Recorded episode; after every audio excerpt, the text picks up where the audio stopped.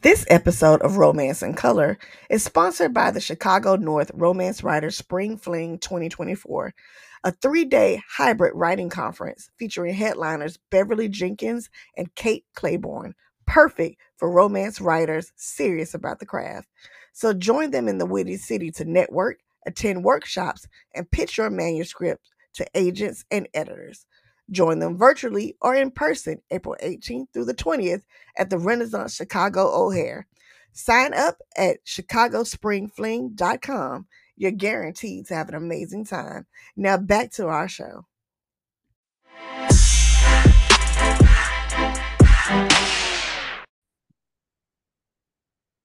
Hi, everyone. Welcome to this week's episode of Romance in Color.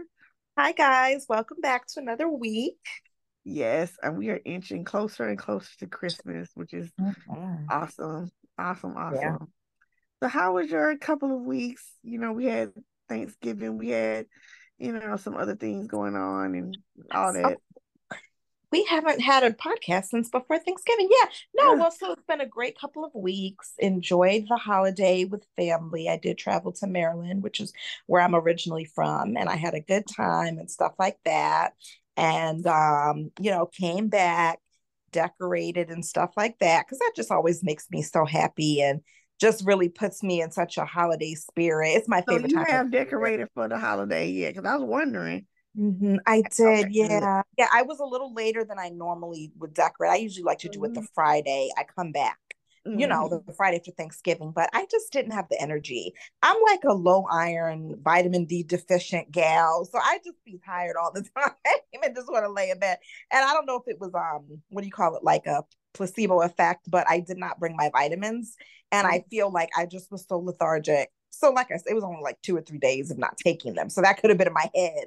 But Yeah. anyway, I did muster up the strength. And last weekend, I did decorate and stuff like that. So now I feel so good, and the house is Mhm. done and stuff like that. So just finishing up my holiday shopping. What about you? How have you Yeah, been? I finished all my holiday shopping. hmm Um, got that all out the way. Um, hmm we decorated our tree. Um, we even Jay even put lights outside on our trees that are Very nice. Going up the um up the path. We we made like a natural kind of um wall, well, gate or whatever wall or whatever. Mhm. Um, and so so people would start coming in our yard, walking through our yard. Sure. So Yeah. Yeah. it looks like Christmas. They look like Christmas trees going all the way up the yard. And so they've grown so tall. Like there's some of them are taller than Jay. And so um he's put lights all on them and stuff for Tegan because she's been begging for lights. So Oh, put so lights on them and it, it looks really nice outside. Like he he let me tell you something. That man take that yard very serious. Oh my goodness, I love that. So he gonna decorate. He put he went and got his poinsettias. He done put them out. You know, he decorated. He done put that. bows. He done put bows outside. Like outside is his thing. Like inside is my thing. Outside Yeah. is his thing. So he gonna put the lights on. He gonna put the poinsettias. He gonna put the wreaths up. That's him. Yeah. So he did all that. Oh, that's so pretty. I know it looks so nice, It looks nice. It looks really especially nice. at night. hmm Oh yeah, yeah. And then where we are, you know, um, we're by, you know, Stone Mountain, so you can see like the lights from the mountain, and hmm it's really, it's really hmm nice. It's really nice. So Oh man, that's nice. Very yeah, good. yeah, yeah. So I know over this past week you also were a part of a panel of other authors before a book club. Can you tell us a little bit about that? Oh that? yeah. So Mhm. I did. Um, I forgot about that. I did what's called the DeKalb County Jubilee of Readers. Um, it was really, really cool. It's a collection of well, it's where book clubs and and things like that get together, and authors come and do author talks. You get to um, talk to them. Um, you get to sign books, take pictures, all that good stuff. And I didn't I didn't really know what to expect when I got up there because they, they were just kind of like, yeah, you come, we're gonna have everything there for you, no need to worry, blah blah. But I didn't know I had to get up there and talk. Oh so goodness.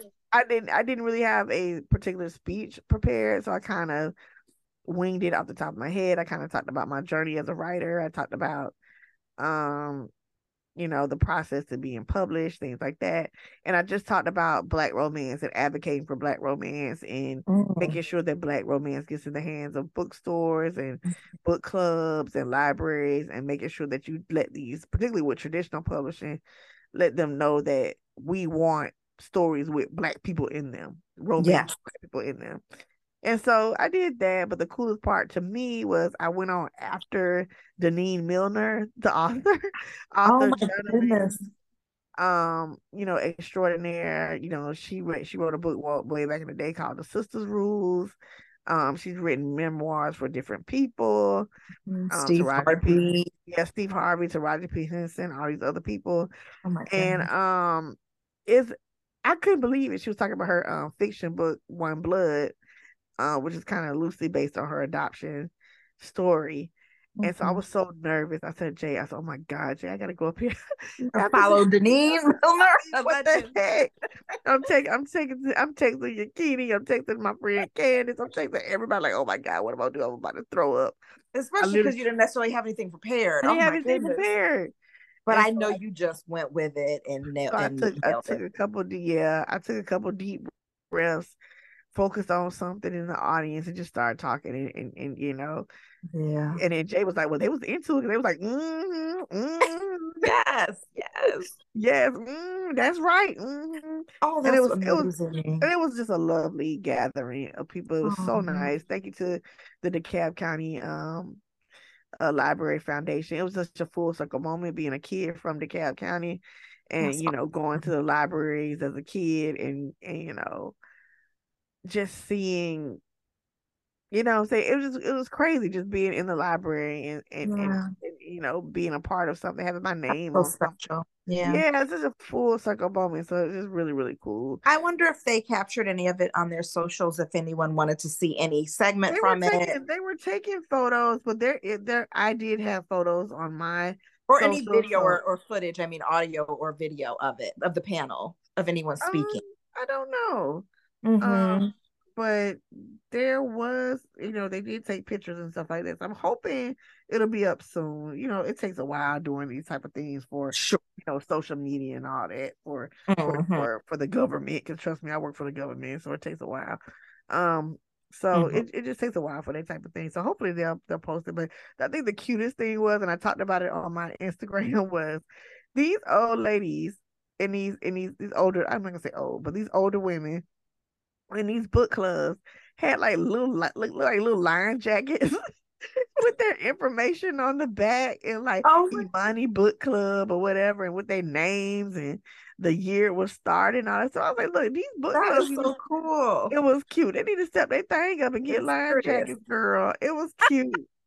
it was real cute. cute. But but hugging Denene mm-hmm. Millner and her telling me, please keep going, keep writing you know, we need your voice, blah blah blah. Like I was I was in tears, but mm-hmm. it was really cool. And I got and I met people who read the book. I was like, oh my god, this book was so good. I cried.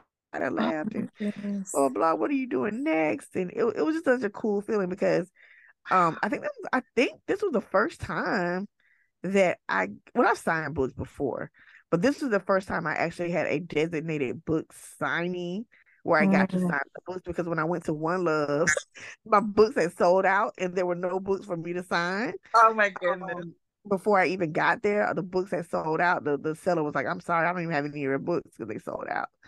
Oh um, so I didn't have anything to sign. I was just sitting there looking cute with candy in my basket and, and people just coming by. Um, but today, but but um Saturday was the first time I actually got to yeah. sign books and talk to yeah. people and take pictures and take pictures with people and um it was it was it was cool. It was really cool. Wonderful. Really, yeah. Yeah, it was really, really I really appreciate that. So really excited for 2024 and what's gonna happen yeah. next. Because look, you're up there with the greats who are your peers now. And that's just what it is now. That you belong there. That's what you say that. It's it's where you are, is where you're supposed to be. Aww. You sitting next to Denene Millner and presenting alongside her. So yeah, look at a, look at God. Yeah. That was a lot. That was a lot. Yeah. It's a lot to process. Like wow. Mm-hmm. Like it was a lot to process because I've never read like a lot of her books. I, mm-hmm. And then mm-hmm. I, and I so admire her because she also has a children's book imprint that focuses yeah. on black and brown kids, most of which her books have been banned a lot mm-hmm. in, in in these in this in these days and age, but mm-hmm. um, it was really cool to um just talk to her and hug her. And I got there's pictures of me hugging her that Jay took and stuff. And he was like, yeah. she's he was like, she's really trying to keep it together, but she's probably dying inside. he said he wasn't lying. I was, I was dying inside. Yeah. And I like, you yeah. know, I look down and seeing my little family there and seeing Tegan go, go, uh-huh. mommy, go, mommy. So that was that was good. That was oh man, that's something. Yeah yeah, really cool. Really Thank you for sharing that with us. Yeah, oh, it, was it was it was a dope one of the dopest things I'd ever experienced. Yeah. Yeah. Amazing. 2023 has been amazing. I can't wait to see what 2024 brings for you. It really has. It's it's been a it's been a it's been a year. You know, like I said, the novella is coming out. It is, mm-hmm. it will be mm-hmm. out before Christmas. Don't start with me. okay, okay, I'm sorry. I ain't gonna say nothing then. I'll just let y'all know. I ain't gonna mention this novella no more. Summer, winter. Uh, Go ahead. But wait, so I'm no, but jokes aside, what were you saying? It'll be out. Spring summer. I'm just kidding. Joggers. Let's not start. I'll be laughing all night. Oh. but it'll be out before before 2023 24 before 2023 ends for sure awesome. for sure for sure awesome. um because i'm already working on book two in the series Okay. Okay. it's gonna be a three book series. I already planned it out. It's gonna be a three book series, and it's gonna be, you know, it's gonna be spicy. So it's yeah. my my little. And I think it's cool you've dabbled in that because I see how I remember when uh, like you had made a comment like you weren't going to be re- able to read as much because you have so much going on in your own mm-hmm. writing and your own mm-hmm. life because when we started the podcast you were reading a lot of novels and recommending mm-hmm. them so you had kind of said well i'm going to need to pull back and i'll read some for pleasure but not mm-hmm. like with that purpose of reviewing or recommending but now you mm-hmm. are you've really taken to reading a lot of novellas and so yeah. i think cool that you're doing this because there's such a market for people like yourself who want to read because you're a voracious reader, you enjoy it, and you can get through them quickly. People like yeah. me who don't really take the time to do it. So if I read something, it's got to be short and cute. So I'm just excited that you're now tapping yeah. into this. Yeah, I think, I think that's gonna be my. I, I think as an as the indie part of me, the indie part of my my career um because I plan on doing traditional publishing and indie publishing. Uh-huh. Traditional publishing will be more the longer length novels and stuff mm. like that. But the indie stuff will be the very short, quick, spicy things. Makes um, sense that people can get through very quickly, and that'll mostly be under a pen name. You were saying, yeah, that's it's a new pen name. It's TM TM Richardson. Um, so that's my that's my spicier pen name. Mm-hmm. Um, mm-hmm. and so when y'all see that, you know it's me, but it's it'll mm-hmm. be just another another spicy little pen name. So edge to it, mm-hmm. a little yeah, more raw. Yeah, like, like Yakini said, spring, summer, the joggers drop. That's when the joggers drop. Exactly. you not sure, right? exactly. Oh, Novella's by time. oh gosh. Okay. So hmm. last week, um, we talked we had an interview with Shensi Shegu, who is a book influencer. We had a good time talking to her. Um, who she we talked to her all the way from London, England. Um, and so um that was fun. Um, we also um excuse me talked about uh Cassie and Diddy and that mm-hmm. whole situation. Uh, we talked about Bresha Webb's baby. And then we also talked about Judy and the the Brat and then in books, I talked about Kiki Christmas Tales with Shanique, um, 1201 by Bella J, the Fiennes Family series by a variety of authors, and Danielle Allen's Eats for Free and the Hot Holiday Hookups. And then in in uh, movies, we talked about several Christmas movies that were coming up, and we'll we'll do kind of a recap at the end about what we all watched because I know Yakini and I watched a lot of Christmas movies over the over the break. Child, some of them were better than others, but um, we watched a lot of Christmas movies over the break. Uh-huh. So, Yakini, uh, what's good in hot topics? I know we got one that's real hot right now I, for the over forty set, the over forty crew. A few things happening now. Um, so I guess everyone's buzzing about Ashanti and Nelly Mm-hmm. Um, everyone's, you know, very excited about them once again, putting them on this pedestal, whatever. Uh, actually, no one's actually saying relationship goals, but mm-hmm. I think mm-hmm. maybe it's very nostalgic for folks because they obviously were a hot item in the 90s during a period that I think is nostalgic for all of us. We were probably yes. in high school slash college at that time, yes. and they were together. And then they went their separate ways and lived their separate lives and dated. And Nelly went on to, you know, have some a couple of public relationships. He shares two children with his ex. And Ashanti doesn't have any children at all. So they did kind of recently get back together. Recently, as in I would say like the last several months. It's new. Or as long as we've known. It may be may have been, been longer. I think it's been a year. It's been a year. Wow. Yeah. Okay. So it's been a year. And my, oh Lord, I thought it was like six months or so. So they've been back together for a while. It makes us happy, makes us smile, you know. No talks of marriage. And maybe that's not what they want to do. Like yeah, I see a lot yeah. of, I hope he marries her this time around. Well, that may not be what she wants, or it may not be what they want. And but in any case, something, y'all. She's like 43. Not... Mm-hmm. She's 43 and Nelly is 49. And like and I said, just want the baby. And that's right, right. She may be happy with that. So they did announce that recently. Everyone is really excited about it, and I guess feeling like maybe he'll propose now. And that may not be what what either of them want. So right. I'm happy for them with with this announcement. I feel like it's a new day, and you take whatever route you want to take, and it may be traditional and non traditional, but I think it's exciting. I like that you know women are having babies now. You know, later. It's safer now. I remember when I had consulted with my um my GYN a few years ago, back when I thought I might actually still have a third. That ship has sailed. I'm not interested in that. However, at the time when I was talking to her, she told me that I could very safely do it up until 45. And she mm-hmm. said, you can mm-hmm. have a baby past 45. But she said, you know, 45 and before, she said, um, you know, you can have a baby. It would be a regular pregnancy. I wouldn't have you on any kind of special precaution, whatever. And she said, you know, because she said, really, as long as you're having a regular period, a regular menstrual cycle, you can get pregnant. She said, if you chose to have a baby after age 45, inching toward 46, she said it would be considered a, was considered a geriatric pregnancy, I believe, after like 35.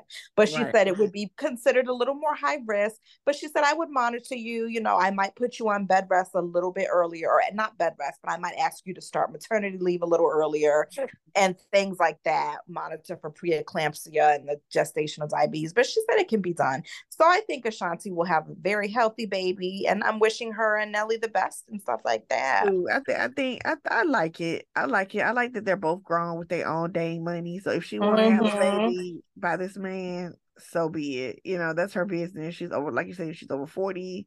Um, and as long as she's safe and, and you know we you know black women with these uh, maternity rates is just horrible yes.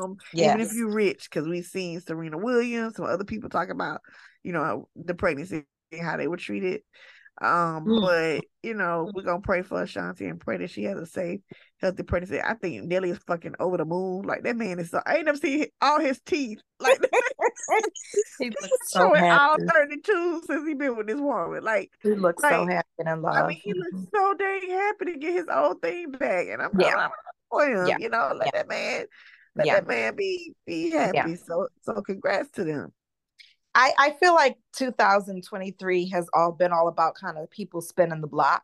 Yes. And I know some people have strong opinions about it. Would you spin the block or not? I really think, you know, it's a case by case basis. And I, I I'm one to never say never because I feel like as we grow older, we grow wiser and we also we date and we kind of learn what else is out there and you mm-hmm. realize the things that are really important to you. And sometimes somebody you dated when you were 25 30 35 40 by the time you're 55 or whatever 50 that may be that may be the right fit for you you know because maybe yeah. y'all broke up because your life circumstances just you weren't yoked at that time and you might be today. So i say never say never you know, know unless somebody, there was something crazy going on. Yeah i know somebody who got married to this person, got divorced, mm-hmm. married two other times in between. Mm-hmm, and mm-hmm. finally they came back to each other. Mm-hmm, and then they've mm-hmm. been together ever since.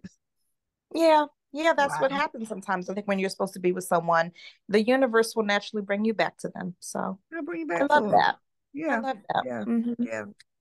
So speaking of kind of older couples and and dating and relationships, so one couple, Tracey Edmonds and Deion Sanders, both of them previously married. Um, Tracey Edmonds to Babyface Edmonds, and Deion Sanders was married to Pilar. I believe he had another wife as well.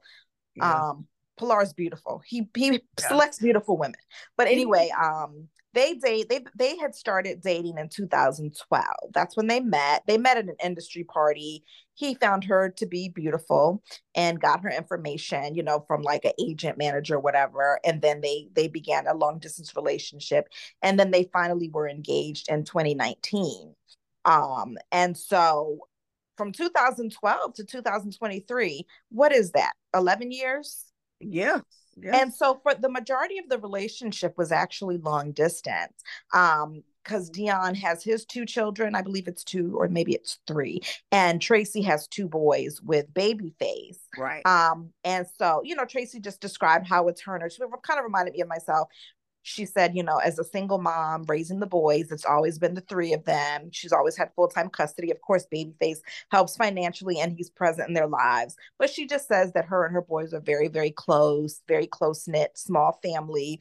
And so she said, you know, she always was very busy with her life. She has a very rich career, as you know, directing, producing, things like that. Yeah, and of course, Deion has a whole lot going on in addition to his children who all play sports. He also is a coach and a number of things and they both said like throughout the course of these past 11 years um you know they both never desired to actually move to the same state and live together they both kind of said they respected the fact that they had so much going on so they didn't even have like a set schedule to see each other.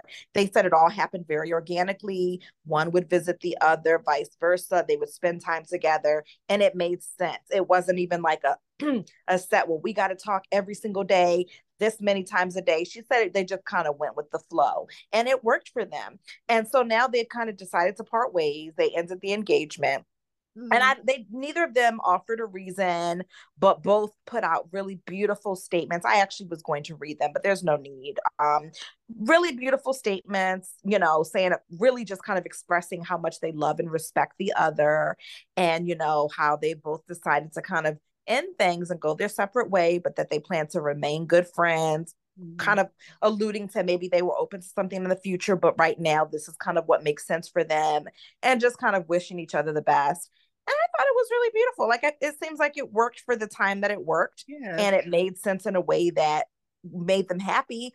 And maybe they realized, like, let's not do this anymore. Like, you know, maybe it just didn't make sense anymore mm-hmm. for them. Mm-hmm. Um, and that's all they're saying now. So I maybe there's more to the story, but I don't think we need we need more. You know um, what? I don't think if I was there there at their point in their careers where they're wealthy, they have mm-hmm. their own independent thing going on. And both are 56 years old. So they're almost like the exact same age. I ain't trying to move in with no man.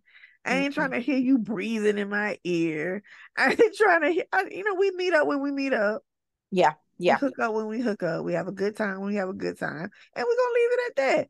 I don't I don't need I don't need I wouldn't need that. Especially if I've yeah. already been married before. I'm settled in my ways. Yeah you know, I I I, I wouldn't need that. I just wouldn't need. It. But absolutely, absolutely, and I I respect that they kind of didn't adhere to any rigid, strict schedule and respect yeah. each other's busy lives and yeah. family commitments. And I also feel like at my age, like I, I almost feel I, I get anxious sometimes because I, the guys I date, I feel like they talk about those things, marriage and next steps. And in my head, I'm kind of like, I don't know that I ever need to get married. And I certainly mm-hmm. don't want to share my space with anyone. And maybe I'll feel differently in the future, but I, I could really see myself having one of those non-traditional marriages, if it's yep. a marriage at all. We live close by, maybe we even next door neighbors, and we have yes. little tunnels to each other's house. And yes. you spend some nights at mine, and I spend some nights at, yes. yours. But I, I, don't need to. People are set in their ways at this point. People mm-hmm. are set in their ways and stuff like. I know when I visit my boyfriend's house, he has a beautiful home, and he's made comments like, "Yeah, you know, one day if you live here," and I'm just kind of smiling and giving it this. I'm like, oh, I love my house, and he loves his house. And I feel like we have a good thing going on. We don't need to like, we don't need to mess that up. but some, I think sometimes people have to understand things don't have to always be so traditional and stuff right. like that. Especially as we get and when they when you have this kind of money involved, Tracey and Deion, and it's tied up and you have the kids and she has her inheritance for her boys, her and Babyface and Deion yeah. and stuff. You don't need to mix up marriage and and all that stuff. All that. My, yeah, you know, be like a Goldie Hawn and what's what's her husband, Kurt her Russell. boy, Kurt Russell, her partner. That works for for them and stuff. But anyway, yeah. So yeah. and both of them still look great, Tracey they and do. Deion. They can continue to date others if they want. They won't have any problems finding new partners, and maybe life will bring them back together if that's what they want. If you know, want. yeah, if that's yeah. what they want. Well, good luck to them. Cause I yeah, they're gonna find somebody else. Mm-hmm, mm-hmm. I'm sorry. One more point that as I was reading comments and people were like, "Oh my god, well, you know, he engaged for that long. He never planned on marrying her. She should have left." Da da da. A man knows one to two to three years if he's gonna marry. Her. I don't even think it was about that. This these were older. These are middle aged folks. Yeah. I don't think this was a like he strung her along, he played games, he proposed, and she's waiting and pining for that wedding date. I doubt that. I really doubt that. I think they're just too damn busy to, to settle on anything. It just probably stopped making sense. You know, yeah. it stopped making sometimes it's like Oprah and Stedman. It don't make sense for her to get married at this point. Exactly. Exactly. That is exactly that's a great analogy. And then sense. lastly, speaking of I guess reconciliations and kind of the universe finding, you know, you making your way back to your love, Tamar Braxton and Jeremy Robinson this is the uh, Caucasian guy, the white guy she met on the dating show. Mm-hmm. She was on mm-hmm. her dating show with Evelyn Lozada and Nivea. And by the end of the show, Nivea had remain had chosen to remain single. Um, and of course, Evelyn and Tamar were both engaged. Now, Evelyn's mar- I'm sorry, Evelyn's uh, engagement has since been called off, but Tamar and Jeremy continued to date and had a very public relationship. You know, it's Tamar. They even had a YouTube channel together, and mm-hmm. Logan seemed to be really close to to uh, Jeremy as well. And then very abruptly, you know, on the shade room suddenly jeremy was p- penning long messages and putting on his instagram about how he doesn't need this drama in his life and you know he doesn't need people bringing him down and kind of alluding to it being tamar and just kind of a very negative dark messy way of ending the relationship. Tamar claimed she was blindsided by it and she also went on live and talked about it just kind of was messy and anyway they went their separate ways and mm-hmm. now, not even, are we even a month after that? Maybe a month and a half later, they're back together. Um, during their little time apart, Jeremy was spotted out with Tommie, who is a reality star formerly on Love and Hip Hop Atlanta. And I believe she's on like baddies of one of those shows. One of baddies them, um, or whatever. Oh Jesus, one of them. Pe- not not Peacock. Which one? Zeus Zeus Network. Zeus. Oh goodness. So yes, kind of associated with like the Chrisean, Chrisean and Natalie Nunn. So that whole group or whatever. So she's there. So anyway, he was spotted out with her. Maybe it was a date, maybe it wasn't. But it was interesting because a day or so later, not even a full week later, him and Tamar were kind of seen together in some pictures, seen out and then he went on Instagram. He took to Instagram to, you know, profess his love for Tamar. If and you know, say that he, you know, sometimes you have to lose someone to appreciate them and kind of all of the things that he wants to do to become a better person for her, for her, talking about how, you know, hurt people hurt people and referring to himself, you know, I'm I was hurt, I was damaged by some things in my past, and I acted out and took it out on her, and she didn't deserve that. And I mean, it was just a very interesting 180 that he did. Not sure what what um what brought it on, but it, you know it is what it is. Jeremy has several children, I think, from a couple of different women, a few different women, which had been kind of the criticism in the beginning. But you know, they both are are happy and in love again. I hope this time around it works out for them if that's what if that's what they both want. And maybe this time they'll they'll keep it out of the public eye because everything doesn't have to be for us, you know what I mean? And sometimes things can go better when you just kind of have a private and discreet relationship. So anyway, yeah. child. Mm-hmm. Well, I hope I hope things work out for them. I well, we'll see. or, or you could just be by yourself. Like and there's nothing wrong with that either. Exactly. Ladies, you don't have to be with anybody. Just, mm-hmm, mm-hmm. just be okay being alone. Yeah. Like, it's yeah. okay to be alone. You can be Mhm. alone and not be lonely. You can fill your life with so many other things and not be lonely. You know, I when I hear the sisters on um TikTok a, a lot of time, it's so sad to me, and I want to cry because they're Mhm. just like they're lonely to the point where they don't go out the house and they just like are like very touch starved and you know they Mm. don't want nobody. You know these these some of these dudes is just scandalous. You know what I mean? Like you, you thinking you meet a nice dude, then here they there they up trying to be a homosexual and move in their house because they homeless or Right. trying to ruin your credit or whatever, or just just playing games, you know. That's a shame. And it's just it's just sad that it's a lot of our young sisters and some of our older women, women our age are very, you know, you know, lonely and touch starved and wanting to just be with with somebody. It don't matter, just any old piece of man they'll take. Yeah. Yeah. Um, and, and it shouldn't be like that. You should just give yourself a break and just Yeah. reevaluate what you'll do. I don't like to watch my sisters crying and saying I'm lonely, I'm hurt. I don't know if I'm gonna. I'm probably gonna die alone. Oh Probably gonna be gosh. single, you know. And then men be out here playing, playing, playing until they like fifty something. talking about, Um, I guess I better. Uh, Oh I guess I better Get myself together. I guess I better I'm get my shit together, and I, that's just like you. You don't wasted somebody's prime years. Yeah. But then Yeah. you get to get to your, and then you want to date somebody in their twenties and their thirties, and you in your fifties. These are men, and then and then, then young women, young you know women our age sometimes dating men in their twenties and thirties, and I'm just like, that's not gonna go anywhere. Like, Not not for real, for real. You know, it's it's And he might still want a family and some things that you may not be yeah. together. You might end up Yeah. getting hurt. that, even though you we, we just talked about having babies, you know, at a at a later age, it, Mhm. it's it's But if you risk. established and you're saying Yeah. even though you can do it, do you want to do it? You know what I'm saying? Right, right, you right. want to? Because I can, but I don't want to meet. Because I think I said shared before in here, I was dating a younger guy. For me, it was just fun, but he was talking about future stuff, and it kind of freaked me out because I have my two boys and stuff, and he was much younger, and he, I know he, and he was a Nigerian man, and I know he wanted to have a big family, and in my head, I was like, I might have one more in me, Uh Not- and. I don't even know if I want to do that, but I certainly Right. don't have as many as you want and what you need, and I knew that was the wrong place for me to be. Well, my shop, my shop is closed. Your shop is closed. It doesn't have to be closed. It no, ma'am. It is closed. It is closed. The door It is is shut. closed. It is shackled. It is. It is. It is locked up. It is closed. It is Oh absolutely positive closed. I had such a traumatic pregnancy. I'm not going through that Mhm. again. You know. Yeah. I was I on the verge of on my deathbed, and, I, and that's not even an exaggeration. So Yeah. I'm just like, ah, nah, nah, Yeah. nah. The older and stuff is not gonna is be probably worse. Mm-mm. and It'll better. be worse. It'll be worse. I'm, I'm good. I, I, Mhm. I'm good.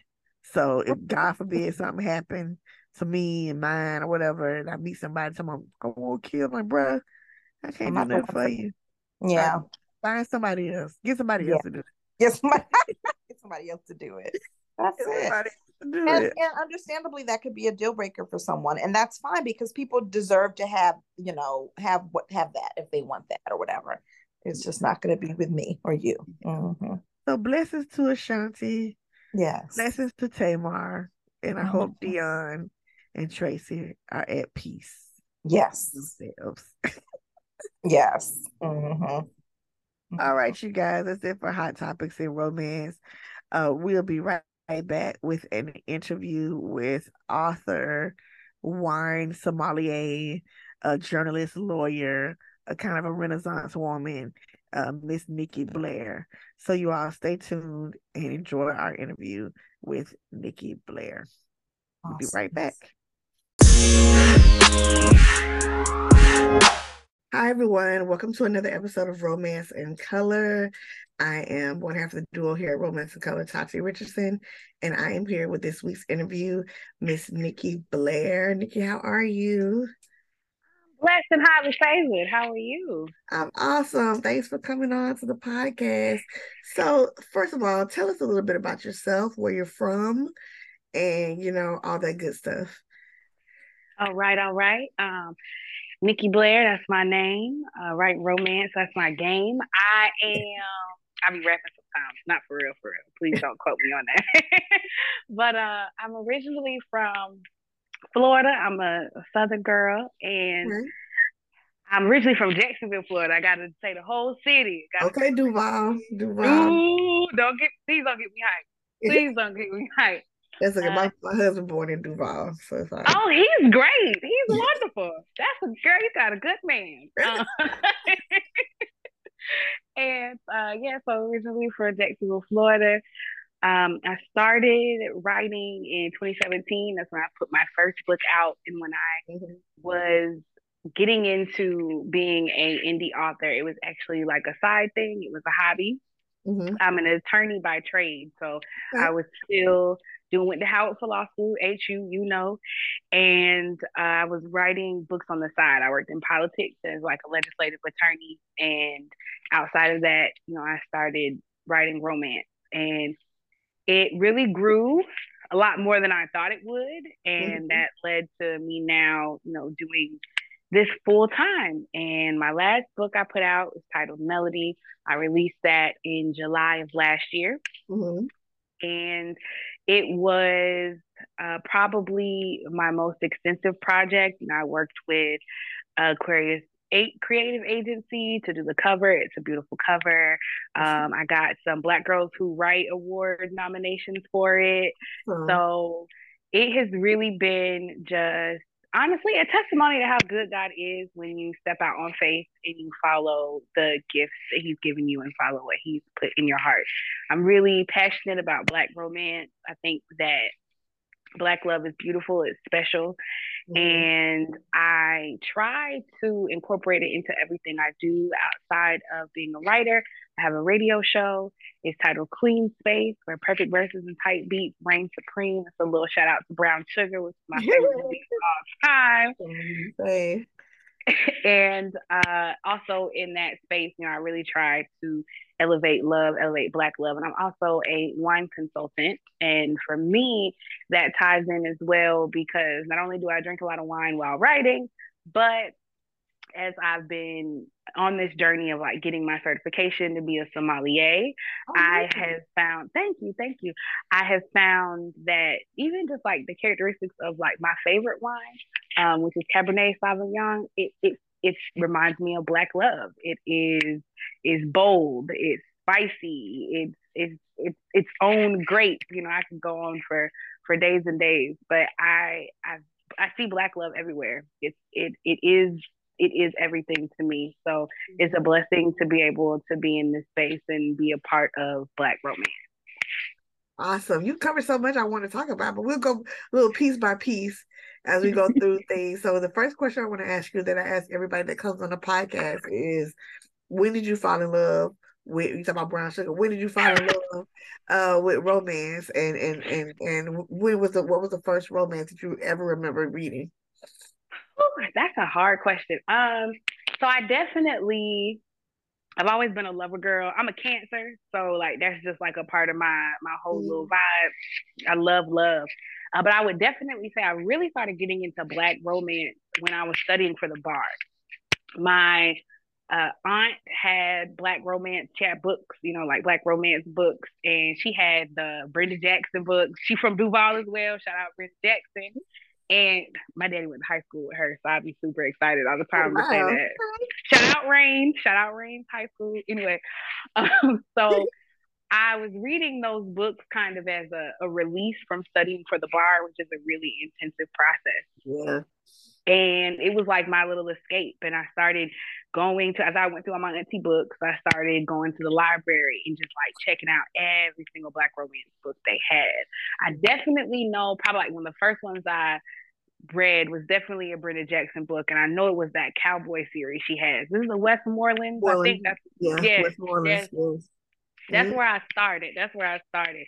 Mm-hmm. But through th- through that, I started reading a lot of Farrah Rochon books. Um, oh man, one of my favorite favorite authors and it still kind of blows my mind to even like correspond with her at the times that I do.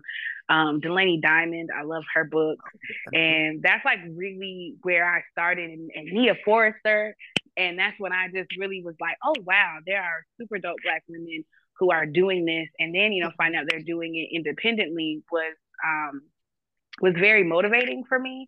And I always wanted to write. I always wanted to be a writer. I have a journalism background. I went to undergrad for journalism, but you know, in that school of thought, romance is not taken seriously. So I started in like music journalism and that's in entertainment, and that's what I really wanted to stick with. I ended up being a lawyer. That's a whole nother story. Uh, but when I finally got back to writing romance, it really felt like coming home. It felt like coming back to myself. So right. I hope I answered your question. absolutely, absolutely. So you say you're a lawyer by trade. And it's so funny, like I don't know what it is about law, but we've had a lot of lawyers on the on the podcast who also write romance. What do you think it is about being a lawyer that kind of leads to the to the romance? Because we need it. Because we need love. We need love.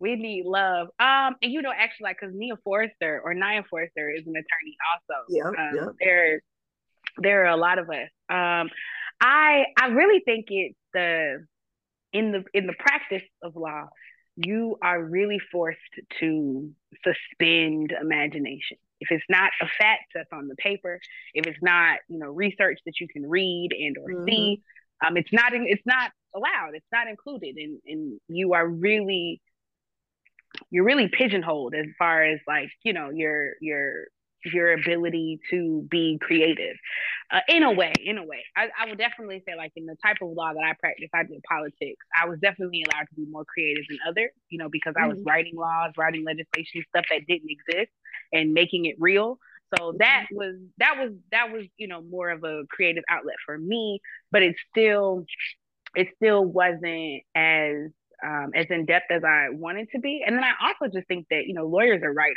Everything that we do is based in our ability to write. So mm-hmm. I think those two things uh, put together is what really kind of leads us down that path of wanting to create worlds that are probably better than what we what we're what we're involved in at the time. right. Right. So you were saying that you kind of got into writing romance while you were in law school and stuff. How in the world did you like balance that? And what was like one of the first things that you wrote um as an author that you were like, okay, I, I think I got something here? Oh, that's a that's a tough question. I so I really started like writing, writing, doing like fan fiction. I did that back when I was in high school and stuff like that on like the B2K fan fiction boards. Oh, um, that was yeah, that's that's like where I really kind of started. But my first um, thing that I ever actually really wrote, I actually started as a ghostwriter. So when I started in politics, fresh out of law school, um, you don't get paid a lot, and so to supplement my income, I was ghostwriting for romance. And mm-hmm. I was like, this book is going number one. And I was like, hold on, hold on, hold on, hold on, hold on. I'm paying, you know, I'm getting paid on the the front end for this ghostwriting, but you know, I could really, really take a stab at this. I think the first time I really felt like something was good enough to give to other people uh, was definitely my first book, Fortunate. It came out in 2017, but I had been writing mm-hmm. on it for a while. Like at my job on my lunch break, like that very stereotypical kind of thing. Yeah. And a homegirl of mine who is also in politics, uh, she, you know, had mentioned to me in passing, she was just like, girl, I really want to read a, a, good romance. And I was like, well, girl, I'm working on something. And I sent it to her and she liked it. And so that really encouraged me to like go further and actually finish the book mm-hmm. because I had started writing a lot of things but hadn't been confident enough to really release them.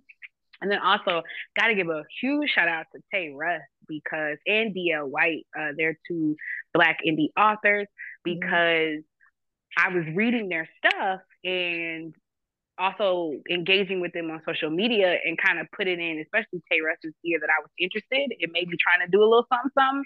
Mm-hmm. And she just like immediately took the time to coach me on mm-hmm. how to get on Amazon and KDP and like all of that. And I, I owe so much of everything that I am, especially to those two, because they really took time to invest in me when they didn't have to. Yeah, Dia Dia is a gem. She's a friend too. She's she's awesome. She's she's total gem. She's here in Atlanta with me, and she's she's a dope. She's a dope dope person. Um, so I, you mentioned like ghostwriting for romance. I've never heard anybody say they ever. I've, I've heard people say they ghost, you know, been ghostwriters for like memoirs and things like that. So how does ghostwriting for romance work? Ooh, so you kind of start with how I was doing it was I was doing outline. So I would I was putting together like outlines of entire series. So I was doing the plot, the subplot, I was naming the characters. Mm-hmm. I was, I mean, from beginning to end, and it was like 10 book series. And so you would get paid for however many outlines that you were doing, and then you would turn them in. And then after you turned them in, you were done with them. You never saw them again. And I think just like one day on just having nothing to do, I like typed in the characters' names. Like they didn't change the character names, they didn't change nothing. And it was completely under a totally different different author, which is okay, you know, because that's what I signed up for as a ghostwriter. Right. But right. that's what really showed me because like all of those books were like number one on Amazon. Mm-hmm. And that's what made me be like, uh, I should try this on my own. Yeah, yeah, yeah. Instead of having somebody else take credit for the book of the work that you did, it's time for you to put your you know face forward and on the things that you that you wrote. That's what's up. That's dope. Yeah. So t- tell me about that getting into the mind frame of writing and what the process of writing looks like for you. Are you a plotter? Are you a pantser? Are you you just said mention outlines. Do you outline everything? Do you you know what what what is a typical writing space and daylight for nikki blaire so for me, a writing, it really kind of starts with I always start with the heroine. I always start with the the lead first. I think maybe because I am a black woman, I write black women, so that's kind of where I zero in first. And I build out her world, you know, who she is, what she's interested in, you know, what kind of love she's seeking, what um, what kind of love she has for herself that she's building on. Like, what is her life like? And I really generally start my books like dropping you into the world of the heroine because to me, that's just where everything starts. I don't outline. I don't outline anything. I've tried. It don't work for me. Um, and I really also I freestyle a lot of it. It's all writing and stream of consciousness for me. So mm-hmm. I my editor, I love my editor. I need my editor and my betas because without them, what y'all would get is just literally me sitting at the keyboard going, you know, just writing. Right. And I go scene for scene. I can't even go out of order. There are some people who can. I can't. I also have to I so I write all the dialogue. I write everything literally like as I go um, which I'm finding as I talk to other writers, they don't do it like that. Um, so it's really interesting how organized people are. I don't think that I am, but it works. It works for me. Yeah, yeah. I don't. I think I'm a mix of the two. I'm not really like a, a planter, a pot, a plot, and a you know pants all at the same time. so you say you you focus a lot on black love and black themes, what do you would you say is the overall core theme of what a Nikki Blaire romance is about? For me, it's and I was actually in a group. Uh, Monique Fisher does this group where we all kind of get together on Sundays and we talk. Mm-hmm. And we were talking about, you know, like they asked me the same question, and they told me I better say this answer if I ever get asked this question again. So I got to make sure I say it. Like for me, if it doesn't have laughter, is it really love? Like mm. it has to, it has to be funny. It has to be funny. If there's not a joke, if there's not a a a funny, um, humorous character, generally my heroines are really funny. Like if, if mm-hmm. there's not if it's not there, then it's not me. You got to be mm-hmm. laughing if it's a Nikki Blaire book. Mm-hmm. Yeah. And I like I do black jokes. You know, I do jokes about black culture. So if you're not in the culture, you might not get it. You might not think my books are funny. Right. But but if you are an avid uh black culture engager, if that's even a real phrase, then they'll be funny to you. Um, I also think a thing that really kind of makes me stand out is I do contemporary. So I remember when we were first in the pandemic, you know, there was a lot of conversation about whether or not you should include COVID 19 in your books. And I definitely did because that's what I was writing in at the time with the book that I had released then.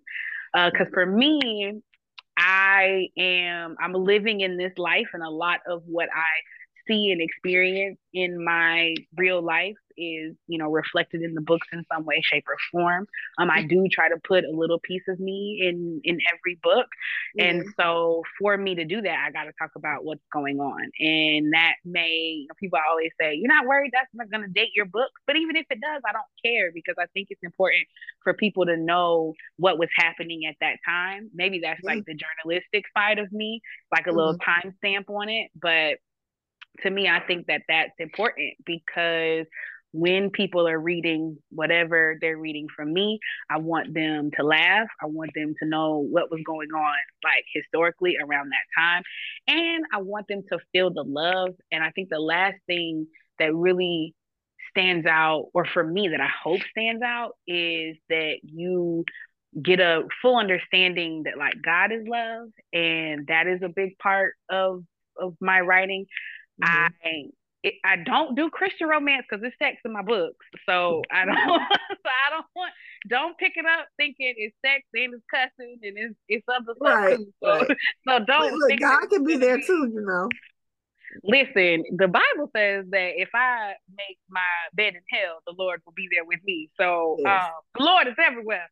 But yeah. uh, so I, I, but I do like to give that disclaimer because I don't want people thinking that they're gonna get something that's G rated by reading right. my books. But I do want people to understand that in every aspect of love, God is there. And especially like for Black women, the things that we deal with on a regular basis, sometimes it's hard for us to trust that God will bring that kind of love to us but I I really want to show especially black women that is real. And God is real and his love is real. And you know it's deeper than just waiting on your Boaz. Like what he has for you is very specifically for you and he does have it for you. You mentioned something about like you know black love being real and and what you want to to display is laughter and love and realness and stuff. What how do you feel about when people say well you know, I can't relate to black romance because it doesn't feel realistic or, you know, it just like that type of love just with two black people, particularly what they're saying is black men, I guess, doesn't feel real or authentic or whatever. What what is your attitude or, or, or argument for or against that type of, of thinking? Live a little longer, experience, you know, because I I definitely can say, you know, coming from the background that I have, I didn't always see what I wrote, what I write about growing up. That's not something mm-hmm. that was a part of my everyday life. But as I got older, and I lived more, went more places, and, and even outside of living more, uh, became more in tune with myself, got mm-hmm. a better idea of what I'm looking for in love and, and what you know I want for me, and knowing that without a doubt that's a black man, mm-hmm. I had to um I had to ask myself like that question, do I even really believe what I'm writing? Mm. And as I as I started to like really push myself to not only believe what I was writing, but put my wild, like my wildest dreams, my deepest prayers in my book sometimes about, you know, the man that I wanted for me. Mm. I um I had to confront that like head on.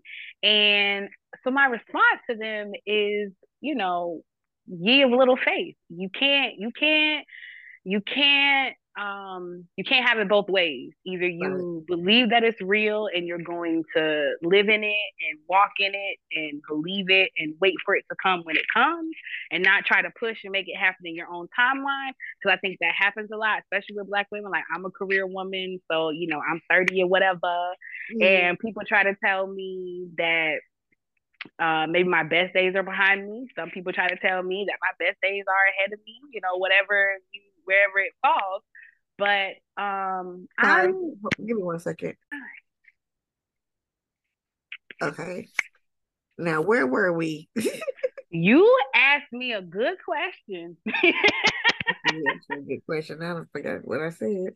But um, you oh you asked me what do I say to people who who oh, yeah. think that black love is not real? And like my response to them is um give a little faith, like just live a little longer. And also, are you do you even really know what you're looking for? I find a lot of people who are in that space where they don't believe that it's real. When I start asking them, like, well, what makes it not feel real to you? What parts aren't like what parts feel fake? Um, they have a mm-hmm. hard time telling me like number one what they want and what parts don't feel authentic to them. Right. And you know, a lot of times it's just do I can only speak for my own self, not having done that self work to really know what you want. Mm. And also, I think that you can really get caught up in how things look and versus like how things really are. A lot of people are very focused on having an aesthetic, and that's cool and that's fine because I believe in that. You know, you want to look good, you want it to look good, but ultimately, I want it to be good more than I want it to look good. And that is about knowing specifically what you want and searching and waiting for spe- what's specifically for you. So maybe you haven't found it yet. Maybe you haven't seen it yet, but do you know yourself enough to know it when it finds you? And mm. are you even in the space to even really receive it? Because mm. that's work I've had to do for myself. Um, seeing is believing, and there have been a lot of times where I have had to like challenge myself to receive, and that is um, a hard space to be in because you kind of think that you got it all figured out, uh, but when you are when something that you feel is too good to be true is put in your face, like how do you respond? Right. And that has been that has been a life lesson for me. And I thank God for even just giving me the awareness to know that that's something I needed to work on to be able to actually receive the love mm. that I'm seeking. And that to me plays a big part in why some people don't feel that is real. Maybe they're just not even in the space to really receive it, which is maybe it's easier for them to just believe it's not real. Yeah, yeah, yeah. I think you make some you make some excellent points. And I I can tell that for you, writing romance and part of like the world building for you or building up the world of romance for you is also about creating sort of this cultural healing space for love and black love and black relationships um so so what for you is sort of like um what are you trying to to appeal to like your broader audience when you're trying to build the world that you're trying to create when you're writing? Oh, I'm a keep. yes, no, that's a good question. I'm keeping it stacked with you. I am literally only trying to appeal to myself. I, I really, I really write uh, for me, I really write like very, very specifically for um, for Black women, mm-hmm. and even deeper, like real regular Black women. Um, mm. I, you know, I really I write bonnets and scarves and and like because I I want I I want you to know that you by yourself without any extra accoutrement, whether your hair is natural, whether it's a wig, whether it's a weave, whether it's braids, edges, no edges, whatever. yeah. Clear skin, not clear skin, short, tall, whatever. Like I just really want regular everyday black women to like see themselves being loved. And i really also you know right now every book that i've written so far has heterosexual couples but i'm really trying to even get to a space where i expand outside of that.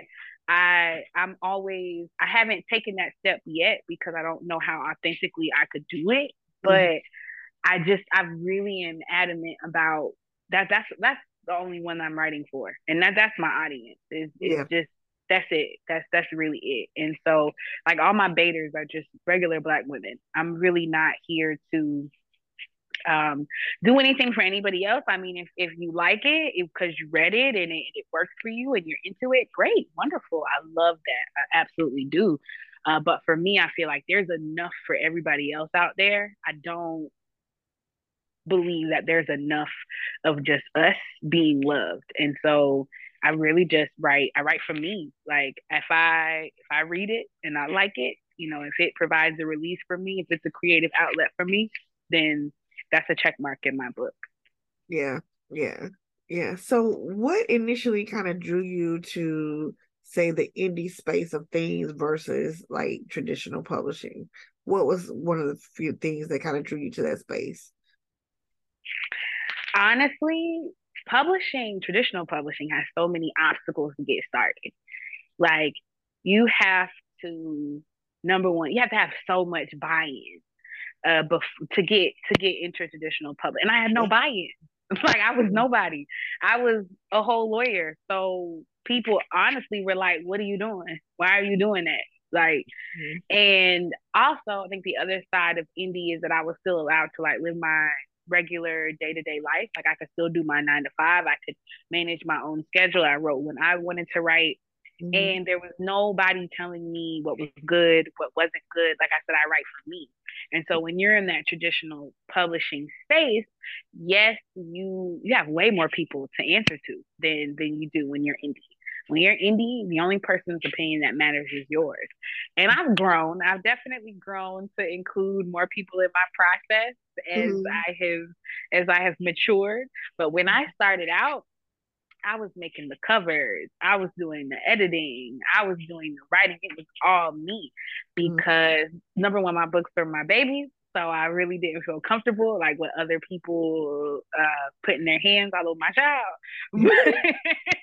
but the other part of it was uh, it was it was very low barrier. You know, you could write a book, get it out, and you didn't have to jump through all those hoops and do all that dancing that you had to do for traditional publishing. So that's really honestly why I went the indie route. Yeah, yeah. And we touched a little bit about schedule. Let's talk about like when you're busy, you're doing a lot. You got a radio show, you got got this, you writing, you working. What is like a typical schedule for you? And when you get like in the weeds and you have like writer's block and you don't know where to turn how do you get out those moments? Uh i hate to sound so cliche but it's really hard to have a typical day because everything is dependent on you. And so you you got to be able to pivot and move um, i do all of my marketing i do all of my press because i have a communications background so honestly, a majority of my time is spent on that, just making mm-hmm. sure that I am make that everything is up to date, everything is um, current, relevant, looking good. You have a presence. You want to make sure you have a social media presence. You want to make sure you know all your stuff is is looking right, and that takes time. Uh, but also the managing of like my schedule is really dependent on my deadlines. Like deadlines, I live by deadlines. That's that's high key what it is. Um, when a book is coming out, that's all that's going on. So you know all your deadlines for that, making sure you you got your rollout nice, make sure you're doing your meetings to get your cover done, to get your your editing done, like all of that. Uh, but then outside of that, the other things that I do, they really fold well into writing. You know, I'm really mm-hmm. blessed to have a radio show that's like really my show. They let me do what I want. So right. I have writers come on the show. I have, you know, like I have people I have like wine enthusiasts come on the show so i'm always i'm always able to kind of make it work and make it fit but that's just truly the blessing of having so many spaces where um, i'm allowed to be myself and be creative and be free uh, but a, a, typical day is like really just day by day trying to meet my deadlines i keep to-do lists i live by a to-do list mm-hmm. like live, live by a to-do list live by my calendar live by my app. And I also have to give a huge shout out to my assistant because without her, like I would not be as organized as I am. And honestly, the biggest thing that my assistant does is make sure that I um, stay attuned to my real life. A big part of being indie is you're doing everything by yourself, and your whole life can become about your books and your work and making sure you're networking, making sure you're at the events, making sure you're posting, et cetera, et cetera. And like my assistant is very much in the space of did you work out today? Did you eat what you're supposed to eat today? Did you, you know, did you sign up for your own personal things, your doctor's appointments, like that kind of stuff? Like I that is a huge help for me. Uh, when I get into a space of writer's block, I really try to I really try to remind myself of like why I'm doing this. I take a lot of time in solitude and I just take a step back. You can get really caught up in trying to do it when you're when you said you were going to do it. Back to DOA, I always remember a conversation I was writing my last book and I was over deadline. And she was like, The book is done when the book is done, Nick. Right. Like, like, you know, like don't don't do that to yourself. And so when I get in those spaces of like writer's block, I really take a step back and I just live my life. Mm-hmm. And honestly, like it always gets me to where I need to be to start writing again. Yeah. Yeah. Yeah. You also mentioned a community, you know, writers that you're in community with, like mm-hmm. D.L. White, like Monique Fisher. How does like a community of other writers of, of color, of the black women, like help you with your own kind of process in writing? It's everything because you don't feel alone. You don't feel isolated. It's how you get validation. Now, this is like a very isolating job, especially because like your whole world is in your head. Everything, mm-hmm. you know. Yeah. So, you, so you you you you have to be around other people who understand you, who understand your struggles, what you're going through, who can give you that encouragement. I have been in a number of spaces. I'm very blessed to have a lot of communities that support me, but there is none like the Black indie writer space. Like it's and Black indie writer women, especially the bosses. Can I say bitch?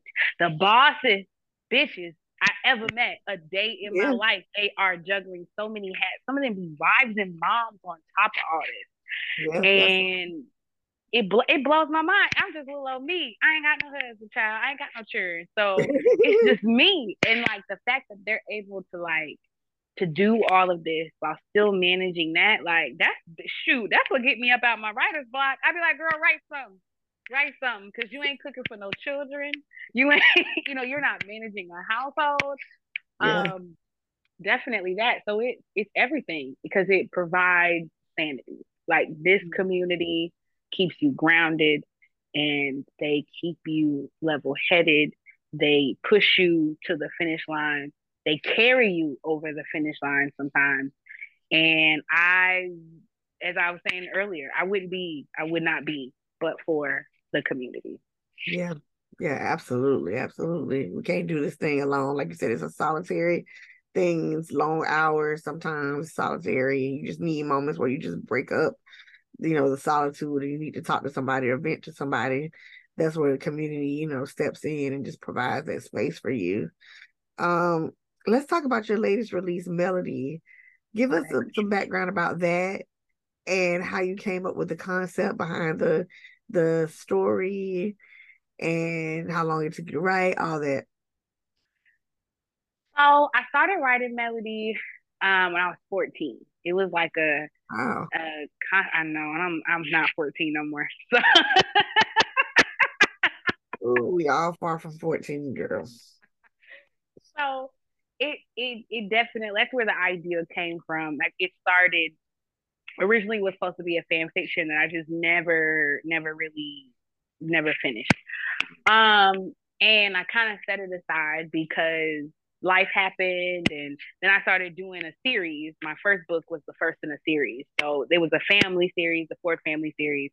And that took over. That just like totally took over.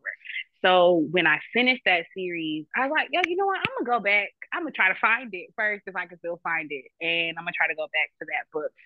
Um time really changed a lot of things. And it's so funny that you asked me this because like literally before I started this interview, I had tweeted. I said, "It's all fun and games, right, in the book about your crush until people start asking you questions, questions about it."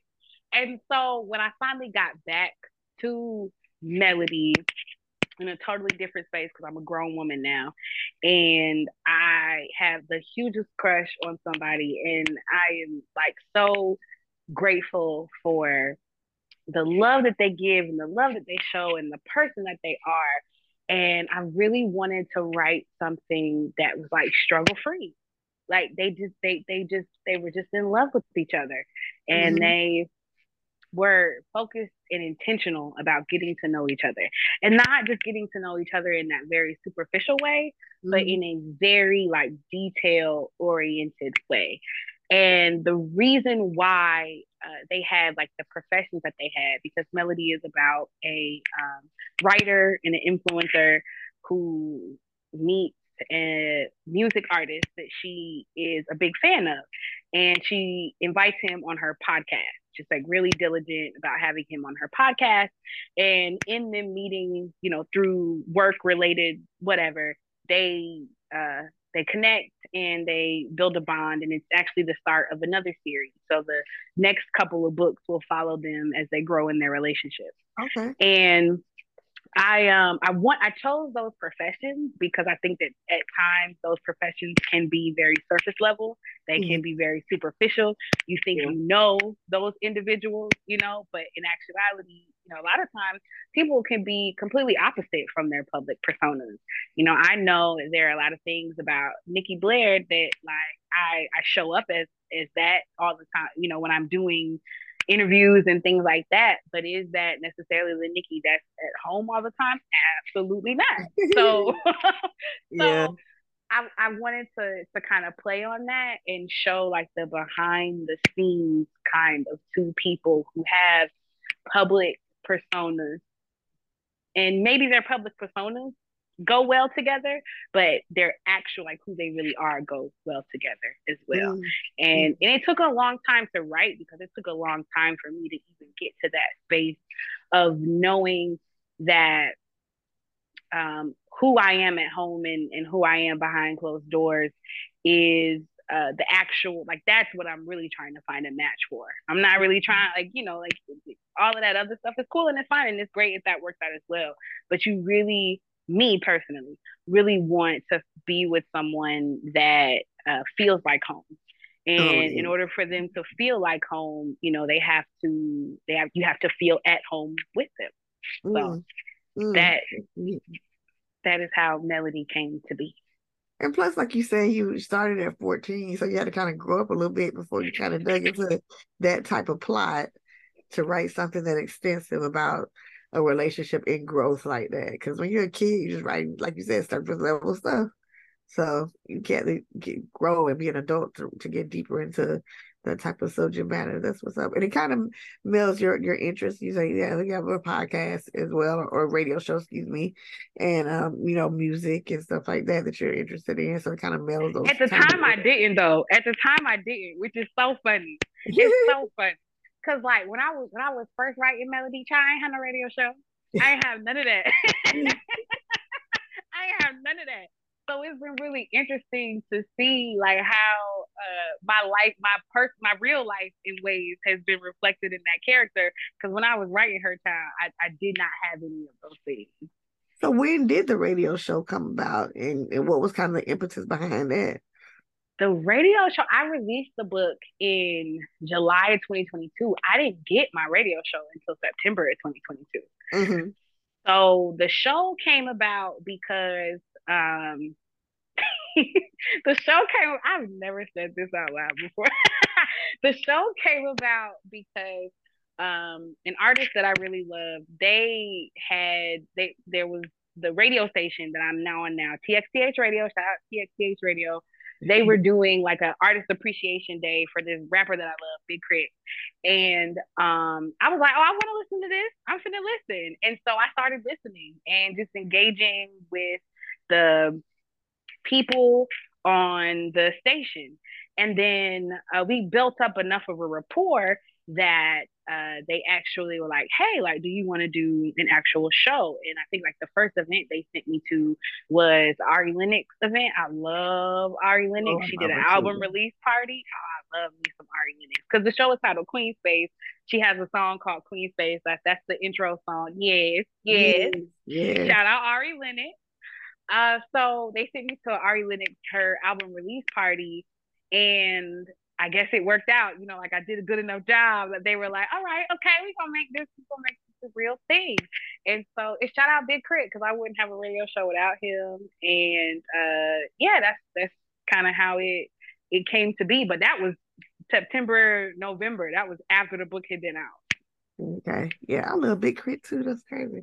Um so what what have been some things that you've kind of in your in your in your radio show life what are some things that you're like hmm this would be a good this would be a good story. Like like something happens on the radio show or you interview somebody and you're like hmm, this little plot bunny is coming in my head or or whatever. Hmm, you know so i that's so funny that you asked that i have had the thought of I've had like a couple authors on the show. Mm-hmm. And when they come on the show, they often talk about how music is like influential in their writing process and how many of them like have playlists and playlists mm-hmm. and stuff. Mm-hmm. And so I've really kind of been playing kind of with the the concept. I've never told anybody this. You ask good questions. I've kind of been playing like with the concept of um, trying to build out almost like a like a series based off of um, the authors and like how they how they write and how they live their real lives in comparison to their writer lives because mm-hmm. a lot of them come on and they'll talk about like writing sex scenes and how like it's difficult and like you know they how they you, when you're reading it, it reads all sexy and everything like that. But when they writing it, they have anxiety and all those yeah. kind of things. Yeah. And I've always really wanted to like play with like the concept of writing reality television as a book. And I don't necessarily know how to do it yet, but I think the idea is dope. And like every single time, and I've had um, I've had D.L. White on, I've had Danielle Allen on, I've had D Rose on, and every single time they come on, like the the author that I'm expecting versus the person that actually shows up for the interview. I've had Jacinta Howard on, um, in their process. It's just so interesting. I'm always mm-hmm. like, yo, like there should be like not like Real Housewives, but there should be like a series that just like follows y'all and kind of juxtaposes your real life versus your, you know, your writer life because yeah. it it's so interesting to me how they write these, especially Danielle Allen, writes these really bold, graphic love scenes, and then in real life, you know, they're having to pace around the room and having to, you know, like do all these different things to yeah. get the to get the scene. And so that's something that I've thought about a couple of times. Never got it off the ground, never even mentioned it to them. But I think it would be really cool to do because I think that there's a story in there. Yeah. Yeah. Yeah, that's fascinating. And then you're talking about playlists and and stuff. So do playlists play a part in your writing process in any type of way? Oh, absolutely, absolutely. I put a playlist out with every book. Um, I try to make the playlist as long as it would take you to read the book. And I try to do a song that I include in scenes in the book as well. And I try to do songs that match the title of the book. I'm very, very into the playlist. Like that's the whole thing. And if you want any of my playlists, they're all on my Spotify. You can find them for every book. They have all the book covers on them, so it's easy to know which one goes for which. And usually, how you know a book is coming from me is I drop a playlist first. Oh wow. Okay, so the music is coming, then the book is coming. okay, that's dope. That's what's up.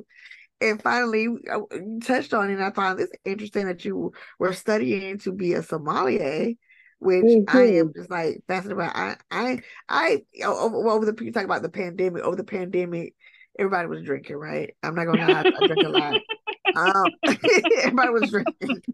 Um, and but I took the time to not just really drink, but kind of develop a palate because I was like, I want to when I go out, I want to be like I'm a such and such girl. Like I like I like to drink such and such. So for me, that defining what I wanted was like rose. So I focused all on rosés and what I liked in rosés and blah blah blah blah blah.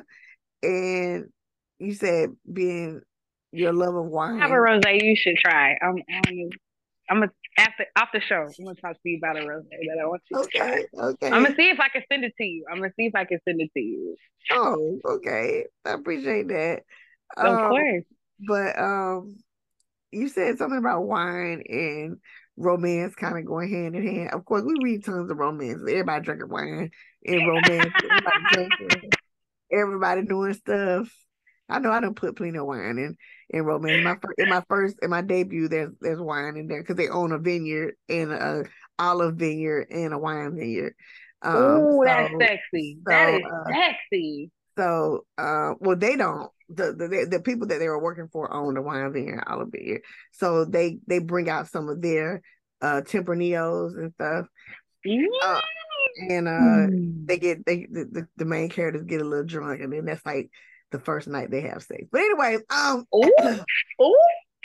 anyway, so what is what do you think is um when you say wine and romance and all that stuff, black romance go hand in hand. What do you mean by that?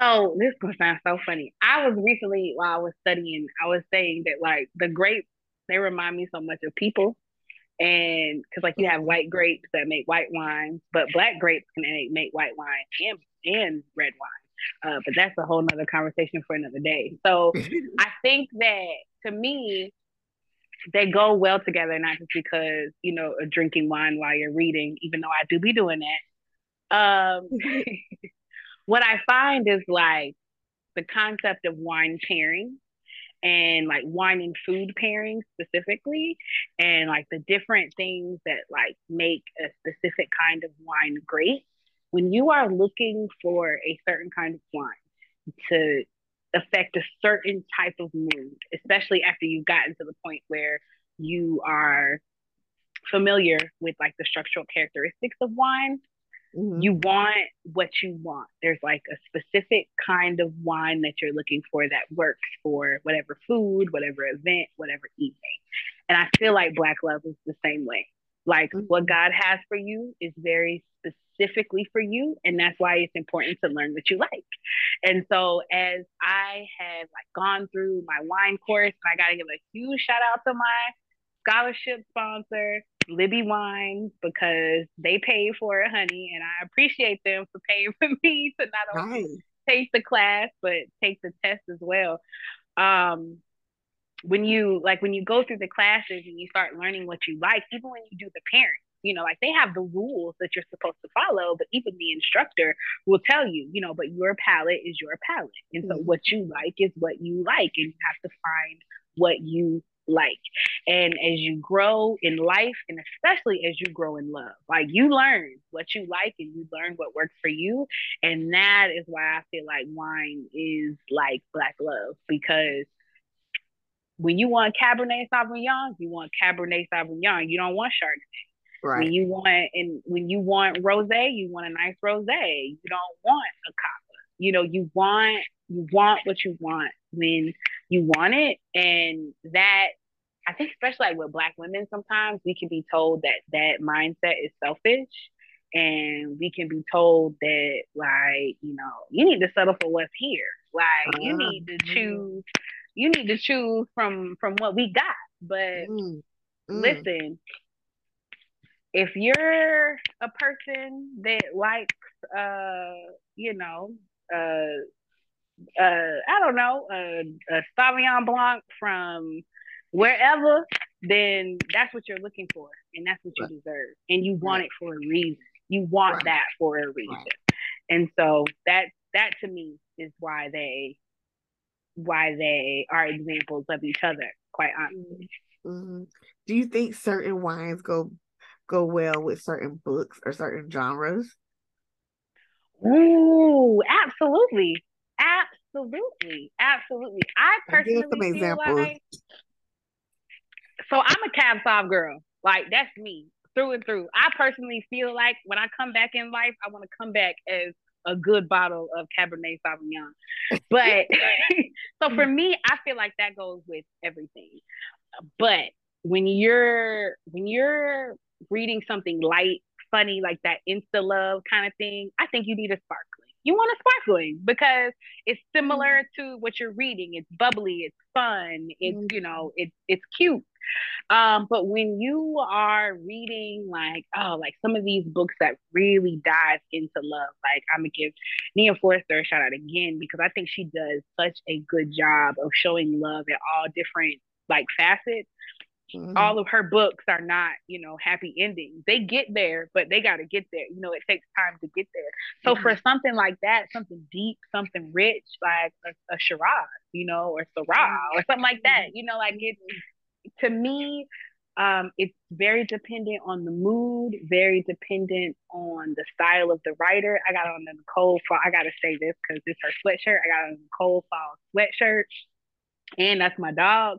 So when I'm reading her books, especially because they're funny, you know, they're fun, they're they're they're absolutely hilarious, but they yeah. they raunchy child, they mm-hmm. raunchy mm-hmm. and they real. So, you know, something that I would want for that, I don't want a white wine for that. I want me a zesty red, you know, something spicy, something, yeah. something, something deep with like a herbaceous note, because that to me reminds me of Nicole Falls.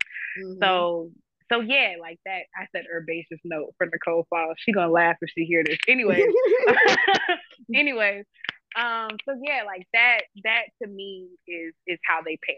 So I I would definitely do that. I feel like you need to put together something for the girls, and put together like a little list, and put together wine pairings and books. I didn't give you the idea, so you got to do it. So you got to do it. I, I didn't give it to you. I'm, I'm Tati said. All right, all right. I receive it. Yeah. I receive it. I receive it. All right, so let's play a quick little game of uh okay of this or that, and we're gonna kind of wrap up the interview. Um, what was your favorite book as a kid? Oh shit, this is hard. Favorite book as a kid. I love the um, what was the the series with the little kids that had Count Olaf in it, where Lemony Snicket. Loved it those. Loved it in those as a kid. Loved it in those. Yes. Do you like writing heroes or villains? Heroes. I like to save the day. I like to win. Love scenes or dramatic arguments? Love scenes. Cute Joe love scenes. Let's make a love scene. Yes.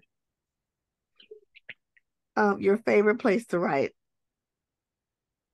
My bed. Your bed. Book reviews to read or not read? Read. I read them all. Really? I read them all. All oh, of them. Oh, well, blessings to you because I don't read mine. Um, the last romance novel that you read.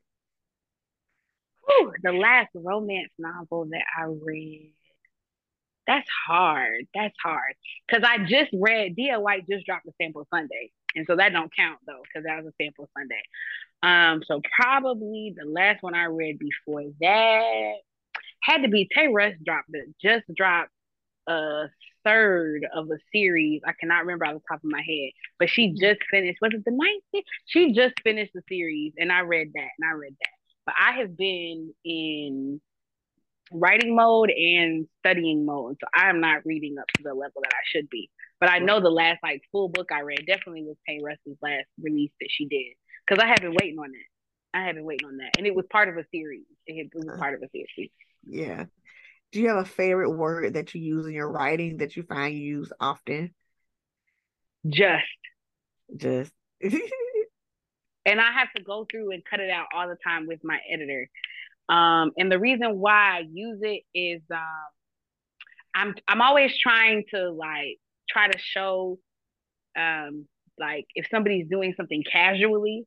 So and, and so i use the word just a lot because when i'm trying to like just show that oh she was just oh simply just like i use that a lot and i'm having to cut it all the time. Yeah if if one of your books became a movie one what book would it be? And two who would you want to play the leads? Fortunate which is the first book in the Ford family series. I would want Shannon Thornton to play Ada. Mm. If not, Shannon Thornton, Nia Long. And I know those seem like they're not the same, but to me, it's just really important to have a um, beautiful brown skinned, dark skinned woman play that role. Mm-hmm. And I would absolutely love for who to play the I would love for because I love P Valley. If you can't tell, I would love for J. Alphonse Nicholson to play Tremaine Henry. Mm, mm, I like them. I like them. Um, where do you see romance novels going in like the next decade, or what would you like to see them going in next decade? I would really like to see them people put some respect on their name, definitely. Um, but I see I see romance being, especially black romance, especially black indie romance, if people wake up. I see it being like the rejuvenation of Hollywood. I mm-hmm. think that, especially as I see like TV, it's like really when it comes like TV, like Lifetime and Hallmark and all of them mm-hmm. working mm-hmm. with like different writers to bring their books to life, Netflix and Hulu. It's been so there have been so many books by black romance writers that have either been bought, you know, to turn it into a motion picture or to turn it into a TV show or a TV series. Mm-hmm. And I think that that I think that I definitely see that happening in the future. But what I would really love to see is I would love to see some of these storylines picked up by radio. I think of like the Serial podcast mm. and how mm. it, you know, how it followed a storyline.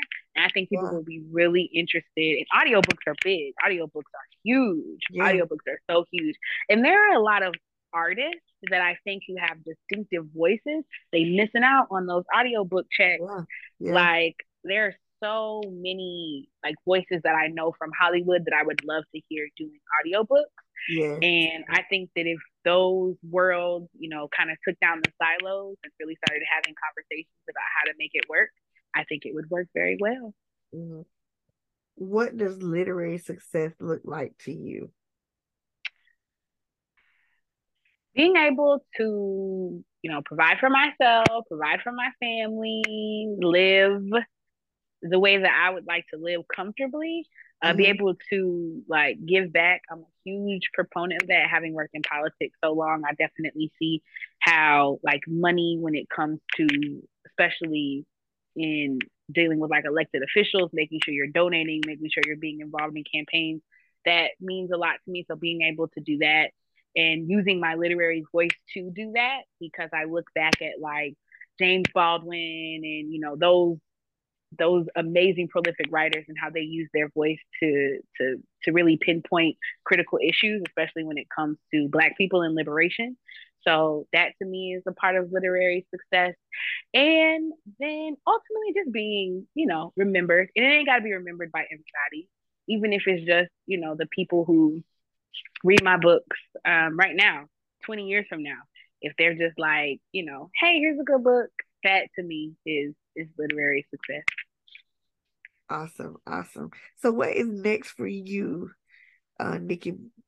What is next for you on the horizon what you're writing what, what's going to come out next and what we can, you know, one click soon?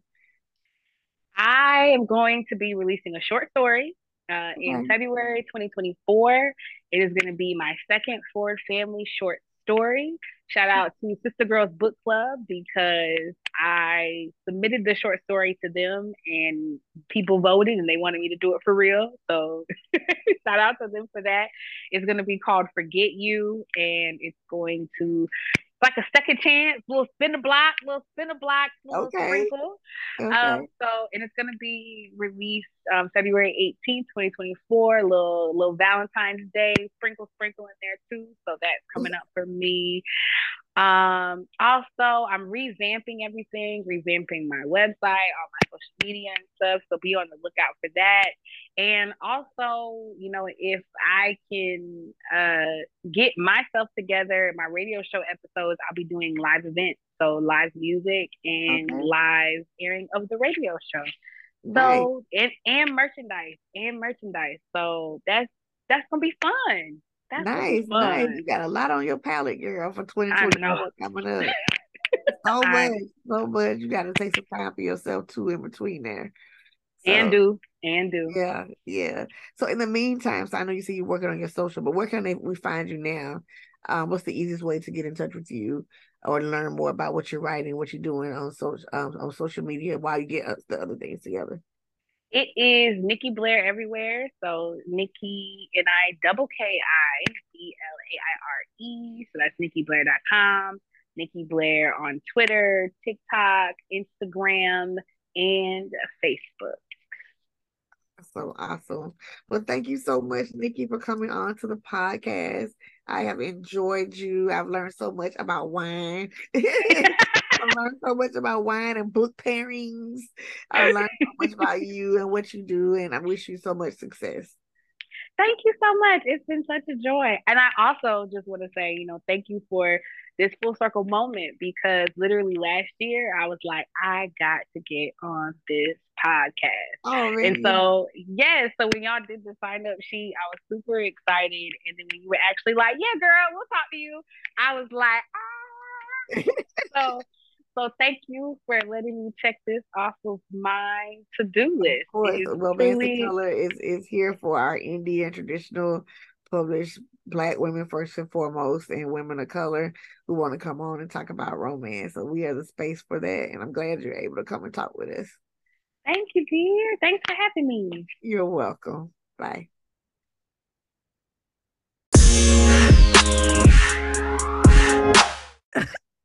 And watching romance, Nikita, you and I both watched a lot of Christmas movies and a lot of movies over the over the break and over the few few weeks.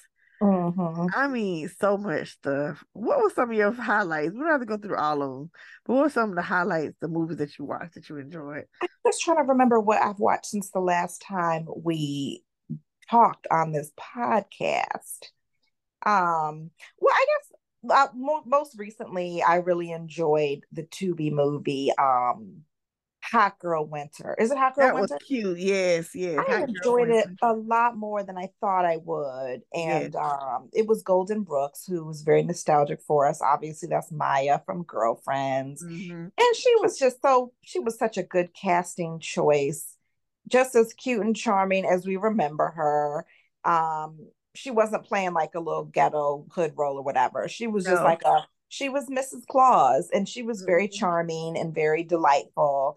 And the movie, you know, had its comedic moments, many light comedic moments, yes. but also a really, really nice message about just marriage or long term relationships and how it's important for us as women and men too not to lose ourselves and our identity in the marriage because you can still maintain who you are, your hobbies, what you enjoy. As, and also kind of join this person in life. So you don't have, yeah. she kind of lost a little bit of herself and the things that she liked doing because she was you know, biz, so busy being the perfect Mrs. Claus, the perfect partner to to her husband. And you want to be a good partner to your husband, but you got to just keep who you are too. Otherwise, you kind of you start to feel bad and stuff like that. And and similarly, not similarly, but in the same vein, as a partner, just being careful not to take your partner for granted and not get so comfortable that you kind of have that. Oh, they're not going nowhere. They ain't going nowhere. Right they'll right. always be here. So they'll always be here to hold me down. And Santa was taking Miss Claus for granted a little bit. Yes, so yeah. And so she had to get out there and very respectfully not test the waters, but she she left for a period to kind of give him a little space to, so he could mm-hmm. really figure out what it is that he really wanted, and she was able to figure out what she really wanted. So we won't talk about how it ended, but it was very very lovely, and also just visually aesthetic the aesthetic of it was very pretty very you know. Yeah, yeah those were real quality high quality movie for tubi very yeah. much so yeah very much i watched so. another one today on my uh, while i was working it was called most wanted santa it was on Tubi. It was yeah, I heard about that. I want to see that. I haven't seen it was that. Cute. It was uh, with Denise Lawton. Um, she plays an FBI um detective that works in like the art and high end theft or whatever. Mm-hmm. And there's a Santa going around stealing things. Oh.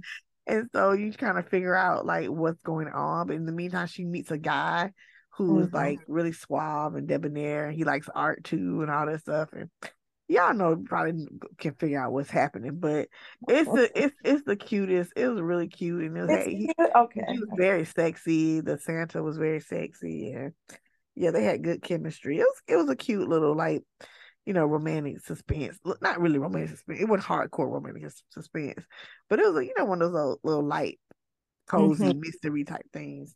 Mm-hmm, mm-hmm. But in the heart of romantic suspense, I did watch Sworn Justice taken before Christmas on BET Plus. You enjoyed that very much, right? I did. I enjoyed oh, it. it, it I enjoyed it. it. had a uh, Vivica Fox in it. It mm-hmm. was a mm-hmm. very different type of Christmas movie. It, it was it was it was a lot of sex in it, cussing, violence. Yeah, yeah. it was it was it was it was it was a little steam. It was very steamy in part.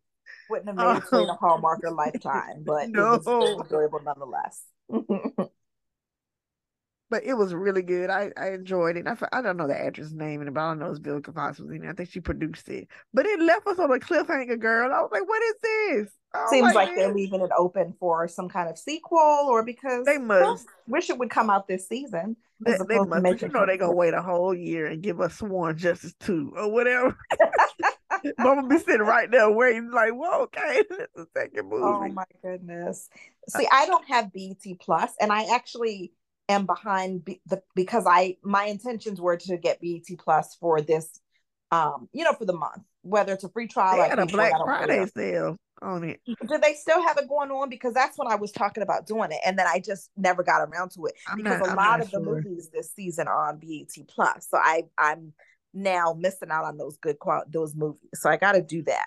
I'm and not sure. Like I'm not sure. I, I think they might. I mean, they they're still. even if it's for the month, I'll pay little whatever it is. It's real cheap though. It's like six dollars or something. Yeah, nothing crazy.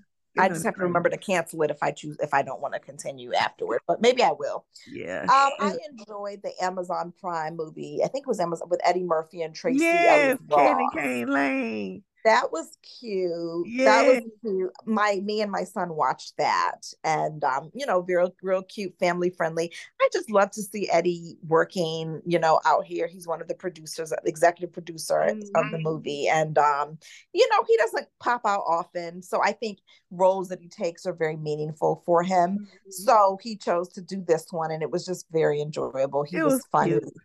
And charming. Yeah, it was really cute. It was really cute. I enjoyed it too. And I, love, I loved all the cameos.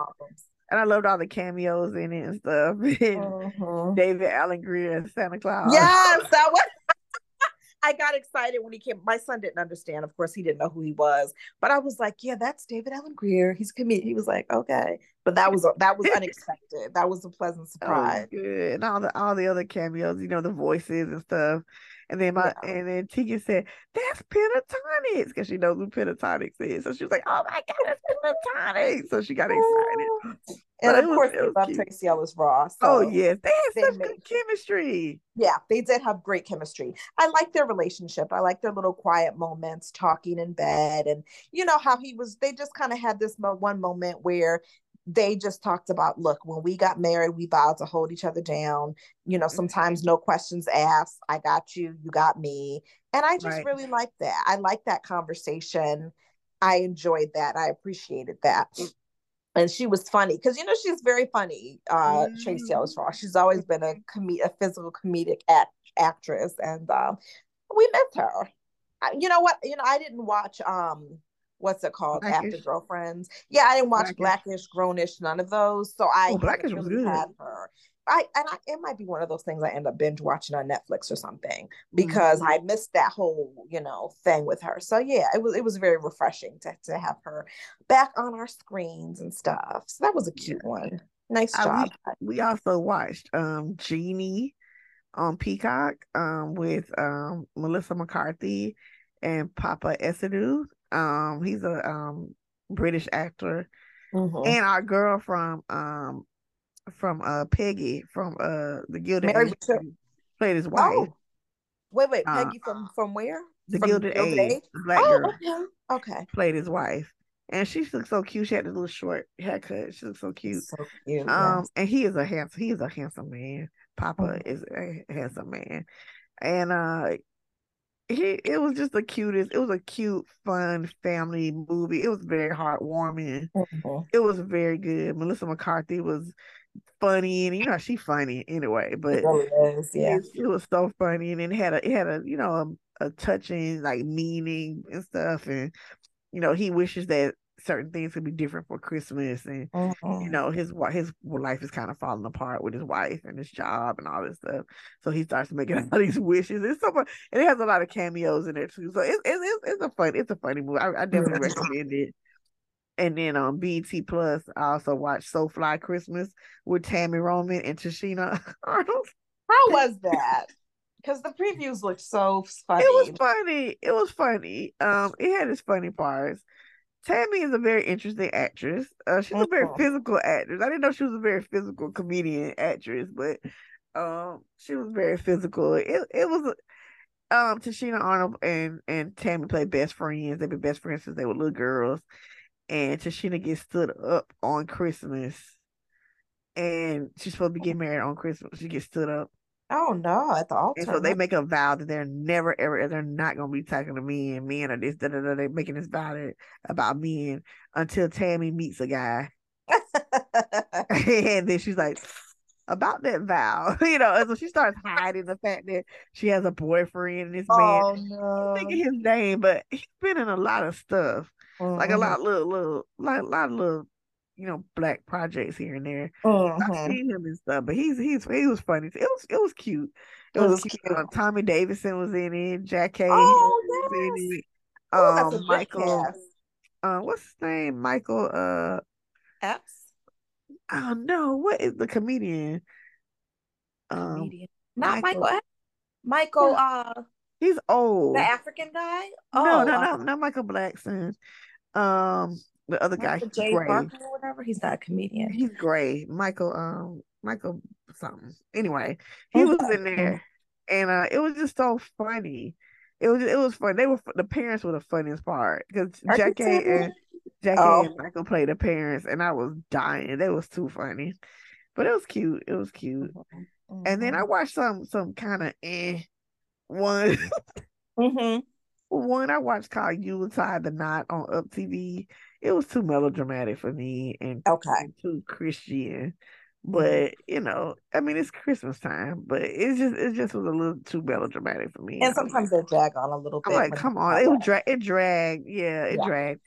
And I did not, I I started watching it, but I didn't finish Christmas with a Kiss on Hallmark with our boy Jaime Callica's in it. Yes, I missed that, and I have to watch that. I I, have it I have that recorded. DVR. It's gonna Yeah, I have a DVR too. I Mhm. recorded, so I haven't. I have. I started watching it, and it seems very, very cute Okay. because she's like torn between du- two dudes or whatever, Okay. and so it seems very, very cute. So I think I think that's gonna be enjoyable. But we have a lot more shows coming up. We got, whew, just this week they they kicking it off, girl. Lifetime is kicking it off with their Christmas movies. So we got Yes Chef Christmas with Tia Mowry. Yeah.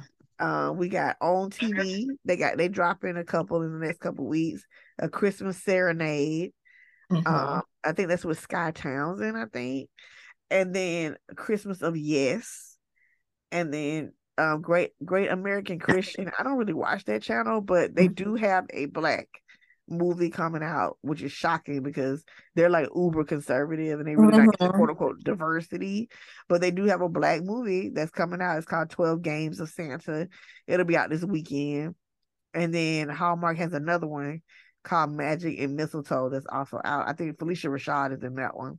Oh, lovely. Okay. Okay. And then BET Plus has one also, uh, Never Alone for Christmas. I think that's coming out this week. So we have a lot of things to watch. Lots of There's a lot to watch. I'm gonna have to take a screenshot of um I go out to the Facebook group and then because I just to kind of keep track for the week because these will they'll slip you by and you'll miss it and Mhm. stuff like that. So you want Yeah. to catch as many So as if you can. all are interested in our we've mentioned it before, our Facebook group, um, search um, search romance in color, and that's the same as with the podcast, color with a U, and join our group, and and we'll probably approve you because all we do is talk about movies.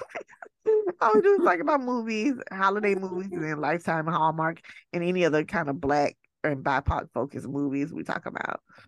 So um just just join and you can get access to that um Dropbox that has the uh programming on there that we we are keeping track of.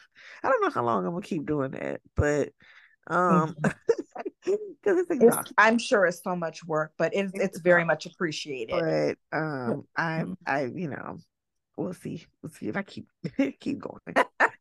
Um, and reading romance, like Yakini kind of pointed out last time, I haven't been reading very thematically. So last month I was reading kind of Thanksgiving stuff, right? And Mhm. kind of, kind of, I think I read, I even read a Veterans Day. It, it was all about November.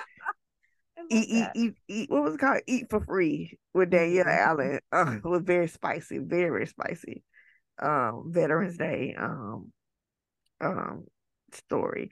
But this time around, I read nothing but Christmas novellas. Um, in reading romance here, I read Christmas novellas and one and one holiday novella and one one Thanksgiving novella. So Mhm. I'll talk about the Christmas one first. I read one called Ho Ho Ho by Rosie Adams. it was about it was good. It was about a woman who had gotten divorced and she met a bar a bartender. And she was basically telling him, you know, I was a virgin when I met my husband. I was really kind of inexperienced, blah, blah. And he Mhm. basically encourages her to like go on this like sexual quest for like a year. So Mhm. so she does that. She goes she goes on this quest, but he sends her on the quest because he knows I want you to come back to me because I'm gonna finish it off, basically. um 10 out of 10. 10 out of 10 was so good. Like whew, it was it was good. That's all I gotta say. It was good. Very good. Um, the other I basically read three Rosie Adams. She has a whole Christmas series. I read all three of her books. I read Spiked Hot Chocolate, which was about two people who Cute both kind of got stood up for uh Christmas. And um one guy he was supposed to be spending it with his daughter. And then the other the girl she was supposed to be uh with her fiance, he breaks up with her or whatever. Mhm. And so they're both at this restaurant and they and they kind of meet up. It gets crowded. So the uh, waitress says, um, can do you mind sharing a table with this guy? And the waitress is kind of inadvertently putting them together. And so they kind of hit it off and they decide to spend the whole, you know, Christmas together and and things pop off. And it was very it was very good. Very good. Again, 10 out of 10. The last one I read was more was longer, a little bit longer. It's called uh, Twelve Dates of Christmas, Mhm. um, set in the Caribbean, uh, in the Oh. beautiful island of Antigua, uh, where Rosie Adams is from. Um, and so it was about two childhood sweethearts who come back together after many years apart and are trying to figure out if they can make this thing work over the Christmas break. So it's it was it was very good. Again, 10 out of 10. But the highlight of my reading Oh. was this book called Cinnamon and Goals. And I might have mentioned it last podcast, but I don't know. I don't care. I'm gonna say it again. Cinnamon and Goals by Lady Marie. Y'all, this book was so damn oh Lord. Oof. It was it was too it was too good. It was too good. It was actually set in Virginia DMV area. So Yakini, you would enjoy it. Mhm. Um, it was about a girl named uh Senna, uh Sienna, whose boyfriend uh basically dumps her a while ago, breaks up with her several months ago. Mhm. But the mom is still like cool with her, like, you know, please come over, please come to Thanksgiving, da da da da.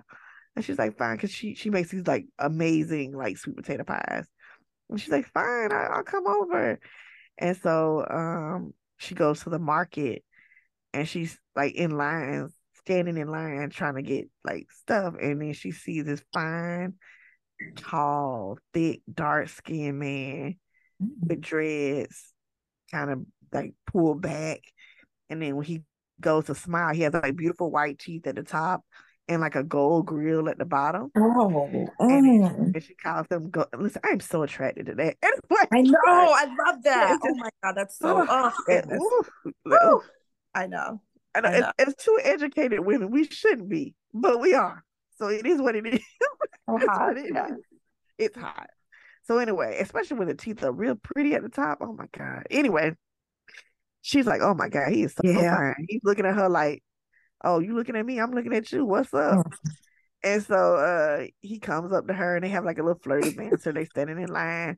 And then uh he pays he basically pays for her food and stuff that she's gonna take.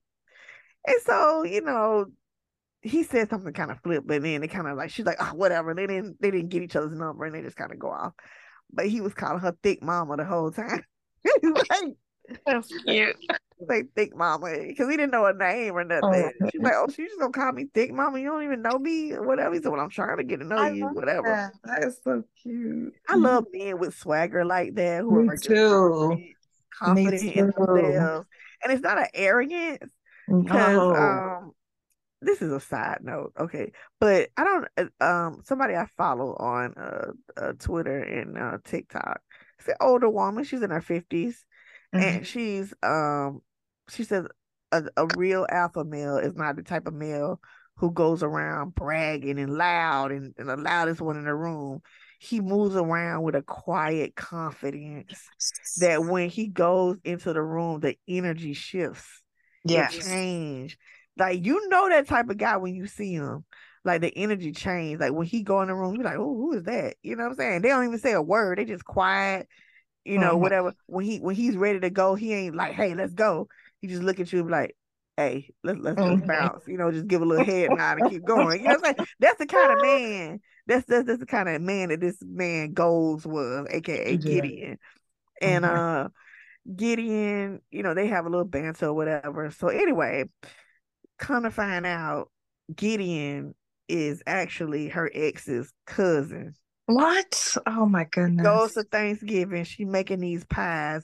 She bending over in the kitchen, and somebody like, "Damn, look at that ass!" And she turn around, and then and then her her ex's cousin, who is out, who's a gay dude, was like, "No, you ain't giving a show for him, friend, or whatever."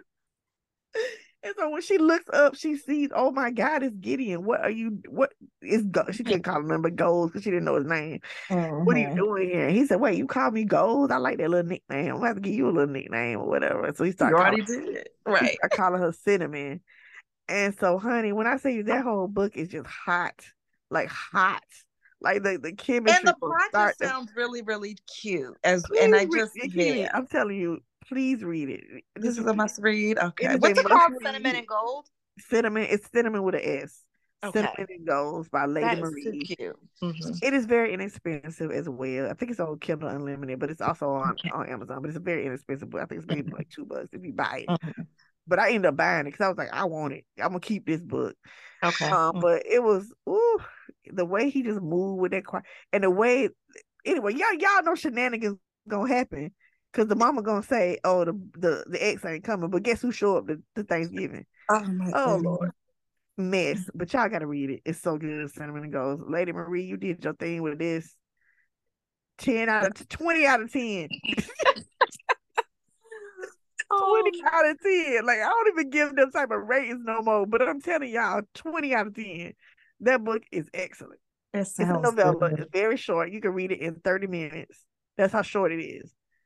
Okay. Very, very, very short. Up but my alley, child. Mhm. yeah, so you so you can you can read that real Maybe I actually complete this one. oh Please my it goodness. Read it before you finished um the um I gave you the what was it, dead? I You didn't finish that. I have to finish that. I didn't finish it. I left it and haven't come back. So I got busy. Oh my goodness. That's unfortunately how I get down. Oh goodness. Shameful. Shameful. Shame- But, it's totally shameful. but do get do get cinnamon and goals because it, it's gonna make you hot under the collar okay. and you're gonna wish you had a man like goals. Mhm. All I gotta say is the Thanksgiving table scene. That's all. What? Thanksgiving Oh table scene. That's all I gotta say.